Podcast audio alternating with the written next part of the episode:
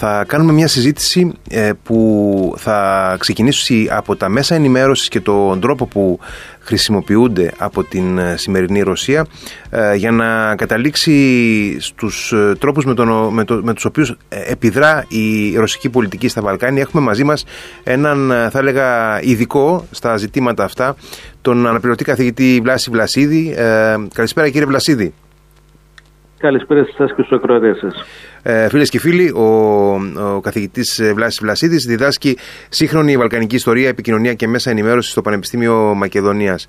Ε, κύριε Βλασίδη, ξεκινώντας από το πεδίο των ε, μέσων ενημέρωσης, είναι πολλοί αναλυτές που εδώ και χρόνια ε, συζητούν για τον τρόπο που χρησιμοποιούν η, χρησιμοποιεί η Ρωσία, το, η ρωσική κυβέρνηση, το, το ρωσικό καθεστώς ε, τα μέσα ενημέρωσης τόσο τα συμβατικά όσο και τα μη συμβατικά, τα, τα ψηφιακά, τα κοινωνικά μέσα.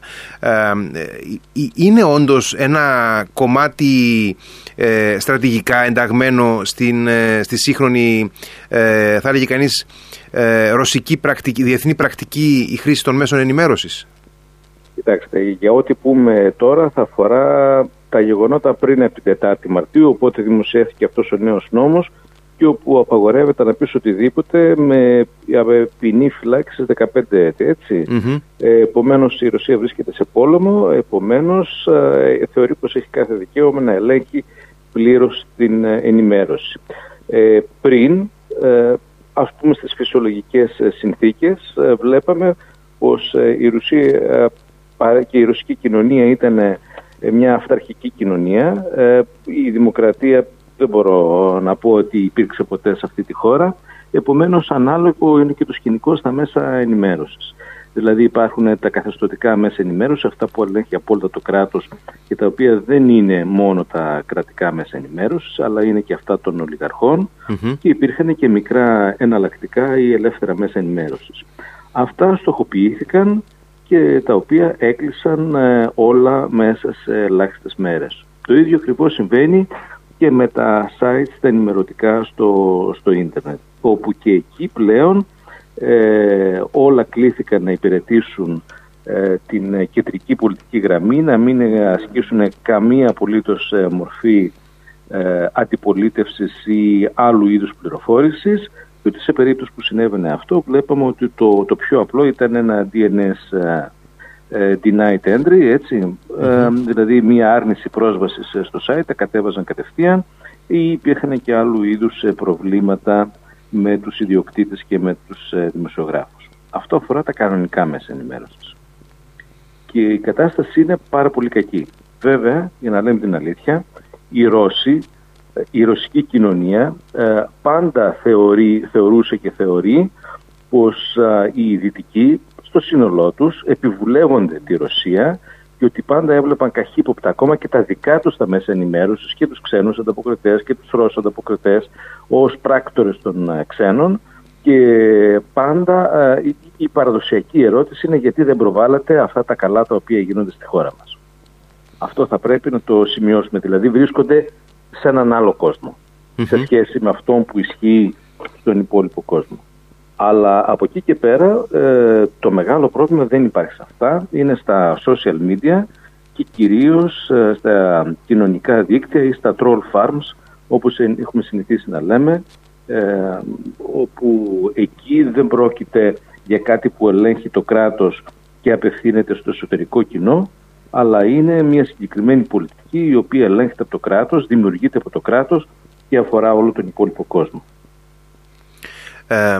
έχει αναπτυχθεί μια συζήτηση ευρύτερα, ιδίως σε συγκεκριμένες ευρωπαϊκές χώρες, αλλά και στο σύνολο της Ευρωπαϊκής Ένωσης στη συνέχεια, όπως είδαμε. Δηλαδή, ήδη πριν την έναρξη των επιχειρήσεων στην Ουκρανία, είχαμε δει, ε, για παράδειγμα, τις γερμανικές ομοσπονδιακές αρχές να επιβάλλουν ε, περιορισμούς αρχικά και στη συνέχεια να αρνούνται την ε, ελεύθερη μετάδοση στη Γερμανία για συγκεκριμένα ρωσικά μέσα όπως αν δεν κάνω λάθος το RT News, δηλαδή ένα διεθνές δίκτυο τηλεοπτικό της Ρωσίας ενώ φυσικά στη συνέχεια μετά την έναρξη των επιχειρήσεων μέσα στο πλαίσιο των κυρώσεων που επέβαλε η Ευρωπαϊκή Ένωση ήταν ουσιαστικά και η διακοπή της εκπομπής των ρωσικών μέσων ενημέρωσης όπως το Sputnik κλπ.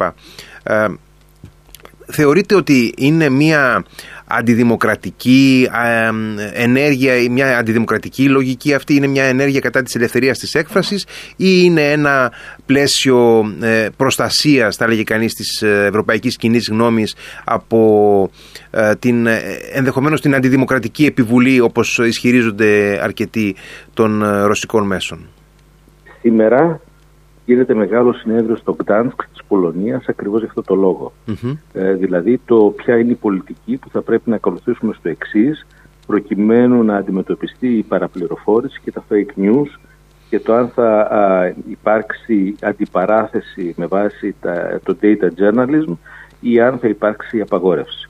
Καταλαβαίνετε όμως πως ε, αυτού του είδους η απαγόρευση των παραδοσιακών μέσων ενημέρωσης, των, των ρωσικών, ε, βρίσκεται σε απόλυτη αναντιστοιχεία με αυτό το οποίο διακήρυταν οι αρχές του φιλελευθερισμού και της δημοκρατίας. Έτσι, είναι ένα από τα βασικά, α, από τις βασικές ελευθερίες, η ελευθερία της έκφρασης και η οποία, να λέμε την αλήθεια, ε, και στην Ελλάδα ε, αντιπροσωπεύεται από το άρθρο 14 ε, του συνταγματος Δηλαδή, ο οποιοδήποτε μπορεί να λέει οτιδήποτε φτάνει να μην παραβαίνει τον νόμο.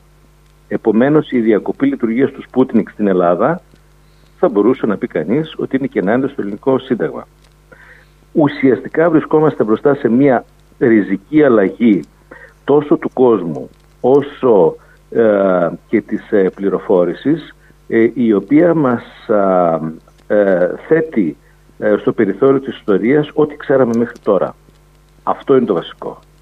Αλλά κατά τη γνώμη μου ήταν μια προληπτική ενέργεια επειδή η πολιτική ίσως ακόμα και τα όργανα ελέγχου δεν ήξεραν το πώς θα αντιμετωπίσουν αυτού του είδους ε, την προπαγάνδα ε, τις επόμενες μέρες ή τους επόμενους μήνες. Δηλαδή ήταν μια προληπτική λογοκρισία. Αυτό το οποίο πάντα κατέκριναν οι δυτικοί τους ανατολικούς, αυτό το εφαρμόζουν οι ίδιοι. Ενώ αντίθετα αυτό που θα έπρεπε θα ήταν να είχαν καθαρίσει πλήρως από ε, την προπαγάνδα τα social media και τους αναμεταδότες υπάρχει, άρα λοιπόν θα έπρεπε κατά την άποψή σας να ασκούν ε, δραστικότερο έλεγχο στον τρόπο με τον οποίο διαχέεται η πληροφορία στα μέσα κοινωνικής δικτύωσης, για παράδειγμα στο facebook, στο twitter, ε, από το να επιβάλλουν ε, τη σίγαση των, ε, των κλασικών, των τυπικών μέσων ενημέρωσης. υπάρχουν... Ναι, αυτή είναι η άποψή μου και ειδικά θα έπρεπε η μεγαλύτερη επέμβαση να γίνει στο twitter διότι στο Twitter ε, καταλαβαίνετε ότι υπάρχουν αυτά τα troll farms και τα bots, δηλαδή αυτές οι μηχανές ε, άμεσης ε, διασποράς ε, που κάνουν την ε, επαναμετάδοση οτιδήποτε βγάζει μια συγκεκριμένη πηγή με αποτέλεσμα να μολύνουν τα πάντα. Η Ρωσία είναι μια από τις πιο ας το πούμε έτσι, μολυσμένες αγορές όσο αφορά το Twitter. Φυσικά αυτή που είναι με απόλυτη διαφορά πρώτη είναι η Κίνα.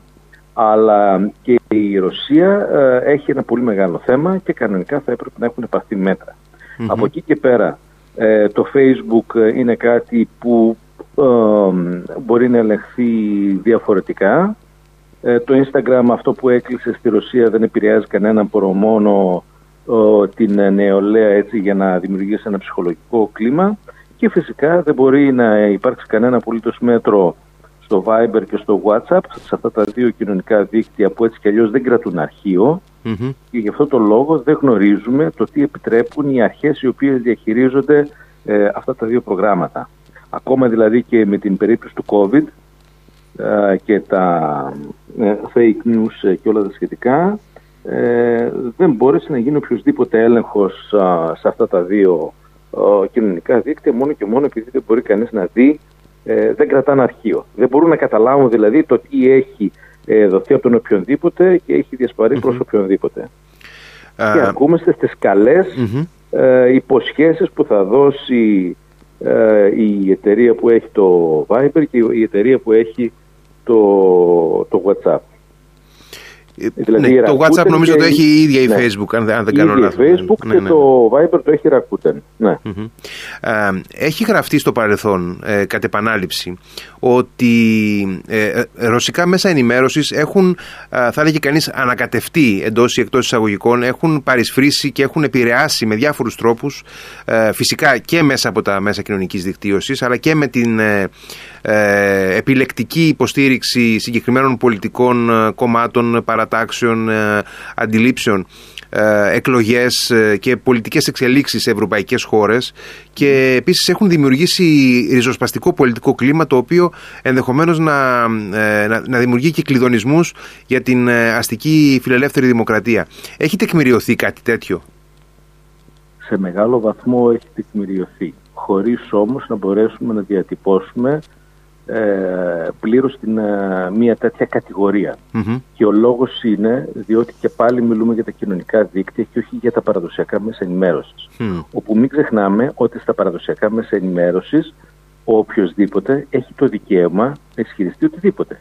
Ή ακόμα ακόμα πώς δεχόμαστε να υπάρχουν ολόκληρες εταιρείες ε, πολυεθνικές οι οποίες ε, έχουν έδρα στην κεντρική Ευρώπη και ελέγχουν 40, 45, 70 τηλεοπτικά δίκτυα ε, σε 9 ή 13 ε, χώρες της Ευρώπης με ό,τι σημαίνει αυτό ενώ αρνούμαστε να το κάνουν αυτό οι Ρώσοι. Για παράδειγμα η FATS, η Frankfurter Allgemeine Zeitung ελέγχει αυτή τη στιγμή 700 εφημερίδες και sites εκτός Γερμανίας.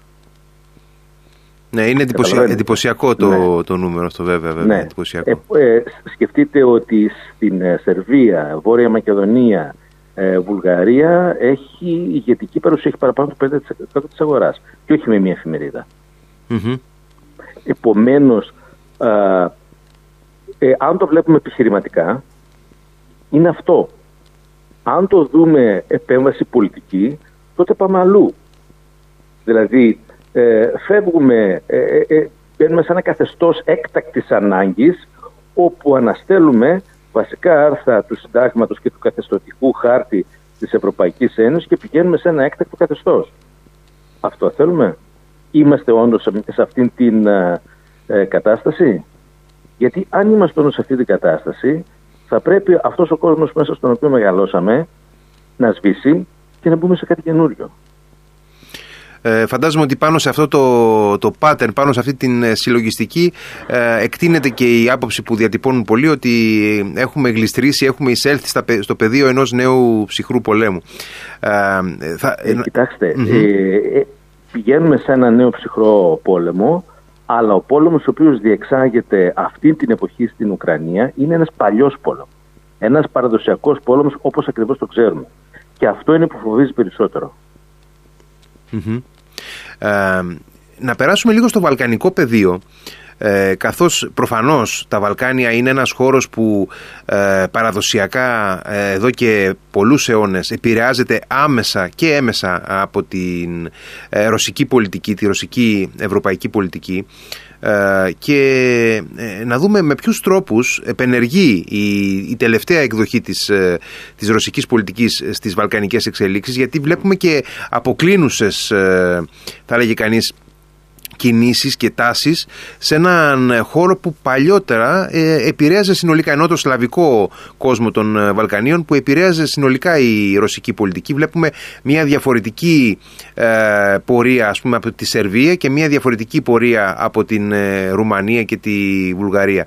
Πώς, πώς εξελίσσονται τα πράγματα σε σχέση με αυτό; Πιο ρωσόφιλη χώρα αυτή τη στιγμή στα Βαλκάνια είναι η δημοκρατία της Σερβίας, η σερβική Δηλαδή μία από τις δύο συνιστώσεις της ε, Βοσνίας Ερζεγοβίνης.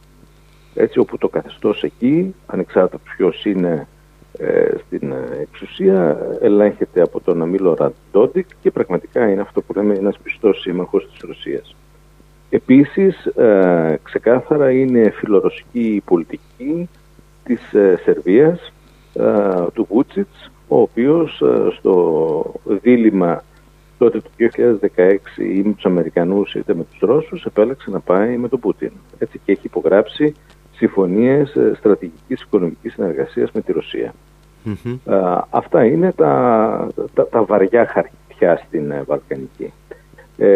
στην Ρουμανία η, ρωσική επιρροή είναι πολύ μικρή. Εκεί που ήταν πολύ ισχυρή αλλά τα τελευταία χρόνια δείχνει να μειώνεται διαρκώς είναι στην Μολδαβία και εκεί που θα λέγαμε ότι επίσης μειώθηκε αλλά ακόμα είναι ισχυρή είναι στην, ε, στη Βουλγαρία. Όπου τώρα με τη νέα κυβέρνηση ε, είχαμε και προβλήματα, δηλαδή ε, ενώ η βουλγαρική κυβέρνηση ε, είχε ταχθεί στο πλευρό της Ουκρανίας και του ΝΑΤΟ, η Βουλγαρία είναι μέλος του ΝΑΤΟ, ο Υπουργός Άμυνας είχε αρνηθεί και είχε κάνει φιλορωσικές δηλώσεις είχε γίνει και με αρχηγούς στα σώματα ασφαλείας. Είναι, είναι, και μια, είναι και μια πολυκομματική κυβέρνηση συνεργασίας στη, στη Βουλγαρία. Ναι. Ναι, ναι. Και φυσικά επενέβη ο Πρωθυπουργός και απολύθηκαν. Ε, από την άλλη, δεν ξέρουμε κατά πόσο συνδέονται οι χθεσινές συλλήψεις του Πόικο Πορίσοφ, του προηγούμενου και άλλων υπουργών, που μάλλον δεν συνδέονται, που είναι θέματα διαφθοράς και διασπάθησης ε, κοινοτικών κονδυλίων. Πάντως σε κάθε περίπτωση η, επιρροή, αυτού του είδους η επιρροή στη Σερβία, στη Σερβική Δημοκρατία και στην ε, Βουλγαρία είναι μεγαλύτερη από αυτή που βλέπουμε στην ελλαδα Ε, στην Ελλάδα θα λέγαμε ότι υπάρχει μία, ε, θα λέγει κανείς, ε, ε, επιρροή της Ρωσίας σε μη θεσμικό επίπεδο ενώ στις άλλες χώρες εκφράζεται και σε θεσμικό επίπεδο; Περίπτωση της Ελληνικής Δημοκρατίας και της Σερβίας είναι σε θεσμικό επίπεδο. Στην ε, περίπτωση της Βουλγαρίας, της Βόρειας Μακεδονίας και της uh, Ελλάδος είναι σε μη θεσμικό δηλαδή είναι αυτό το υπόγειο που μπαίνει μπροστά οι παραδοσιακές αξίες, η ισχυρή προσωπικότητα, ο ρόλος του ηγέτη, η, η εκκλησία, το μυστηριακό, έτσι ο φόβος προς το καινούριο, ο φόβος προς τους δυτικούς. Πάμε, πάμε κυρίως σε παραδοσιακά και πολιτισμικά στοιχεία δηλαδή, τα οποία υπαγορεύουν αυτή την κλίση. Ναι.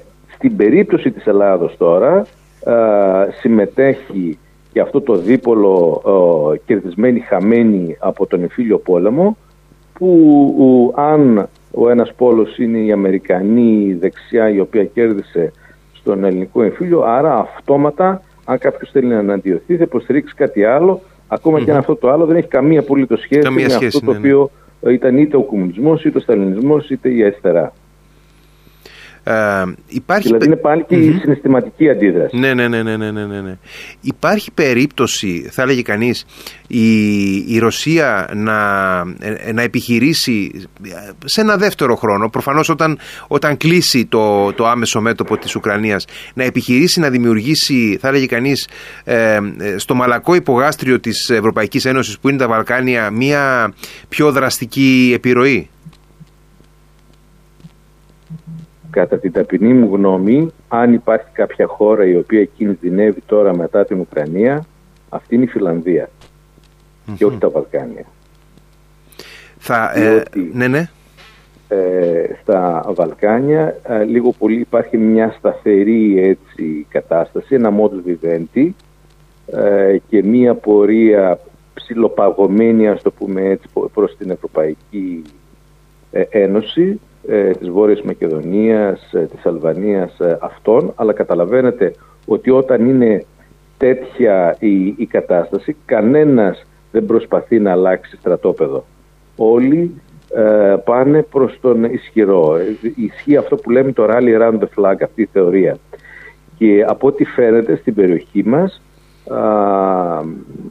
οι υποψήφιες χώρες θεωρούν πως πρέπει να πάνε με την Ευρωπαϊκή Ένωση ή να, να, να, να μείνουν απαθείς και όχι φυσικά να υποστηρίξουν τη Ρωσία επομένως να δεχτούν κατευθείαν α, κυρώσεις οικονομικές τις οποίες δεν μπορούν να αντέξουν. Είναι εντυπωσιακό αυτό που λέτε για τη Φιλανδία, γιατί ε, η Φιλανδία είναι μια χώρα, θα έλεγε κανείς, ε, τουλάχιστον από οικονομική άποψη, στον πυρήνα της Ευρωπαϊκής Ένωσης. Είναι μια χώρα που έχει ε, σαφέστατα δυτική πορεία εδώ και δεκαετίες.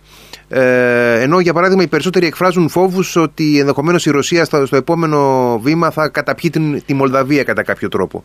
Ε... Αυτό είναι πιθανό. Αυτό είναι πιθανό σε περίπτωση που νικήσει πλήρως το μέτωπο της Ουκρανίας. Ε, η Φιλανδία όμως, μην ξεχνάμε ότι ήταν η τιμένη στο Δεύτερο Παγκόσμιο Πόλεμο, ε, αναγκάστηκε να είναι ουδέτερη χώρα και μάλιστα στα χρόνια του Προέδρου Κικόνεν, δηλαδή από το 1956 το 1982, αγόραζε ρωσικά όπλα και όχι σοβιτικά και όχι αμερικανικά. Ε, και επίσης ότι η χώρα αυτή, η Φιλανδία, κατήγγειλε τις συμφωνίες αυτές της ε, ουδετερότητας με τη λήξη της Σοβιετικής και από όσους ρώτησα κανένας δεν μου είπε αν μετά με το διάδοχο κράτος, τη Ρωσική Ομοσπονδία, ανανέωσε αυτές τις συμβάσεις. Επομένως, κατά πάσα πιθανότητα, η Φιλανδία, όπως τη βλέπει η Ρωσία μιλάμε είναι μια χώρα που ε, προσπάθησε να φύγει, έφυγε, δεν κατήγγειλε τις μεταξύ τους ε, συμφωνίες ε, και αυτή τη στιγμή ήταν στο ΝΑΤΟ. Ε, Σαφώς, ναι, ναι. Ε, Κλείνοντας, ήθελα να μου πείτε την εκτίμησή σας για την ε, ε, πορεία της ευρωπαϊκής ολοκλήρωσης στο κομμάτι των Δυτικών Βαλκανίων, που είναι ουσιαστικά το, το επόμενο μεγάλο βήμα επέκτασης της Ευρωπαϊκής Ένωσης που έχει μείνει κάπως μετέωρο. Η περίπτωση του κορονοϊού ήταν μια δραματική κατάσταση για την Ευρωπαϊκή Ένωση, διότι ήταν μια ευκαιρία να ασκήσει η Ευρωπαϊκή Ένωση αυτό που λέμε soft power. Ε, την απαλή εξουσία. Ε, δηλαδή τι ε, δεν είχαν ε, οι, οι χώρες αυτές και γι' αυτό το λόγο ήθελαν την Ευρωπαϊκή Ένωση, το κράτος πρόνοιας, της, την ιατροφαρμακευτική περίθαλψη και τα κονδύλια γι' αυτό. Ξεκίνησε να το προσφέρει αυτό η Ευρωπαϊκή Ένωση αλλά καθυστέρησε πάρα πολύ και τελικά έδωσε μικρό αριθμό. Μην ξεχνάμε ότι η Σερβία ε, κάνοντας αυτή την ε, συνεργασία με τα εμβόλια της Κίνας και κυρίως της Ρωσίας όχι απλώς έδωσε περισσότερα εμβόλια στα Βαλκάνια ε, αλλά έκανε εξαγωγή εμβολίων και στην Μέση Ανατολή. Επομένως το πλήγμα της Ευρωπαϊκής Ένωσης, το γόητρο της Ευρωπαϊκής Ένωσης δέχτηκε ένα πλήγμα. Αυτό εμείς στην Ελλάδα δεν το βλεπουμε αλλά είναι κυρίαρχο.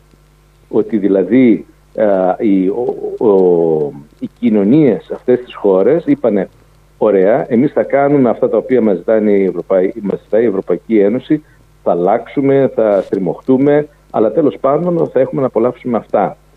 Όταν ήρθε η, η κρίσιμη ώρα και είδαν πως η Ευρωπαϊκή Ένωση δεν ανταποκρίθηκε στις δικές τους προσδοκίες ενώ καθυστέρησε και χρονικά, καταλαβαίνετε ότι υπάρχει μια καχυποψία.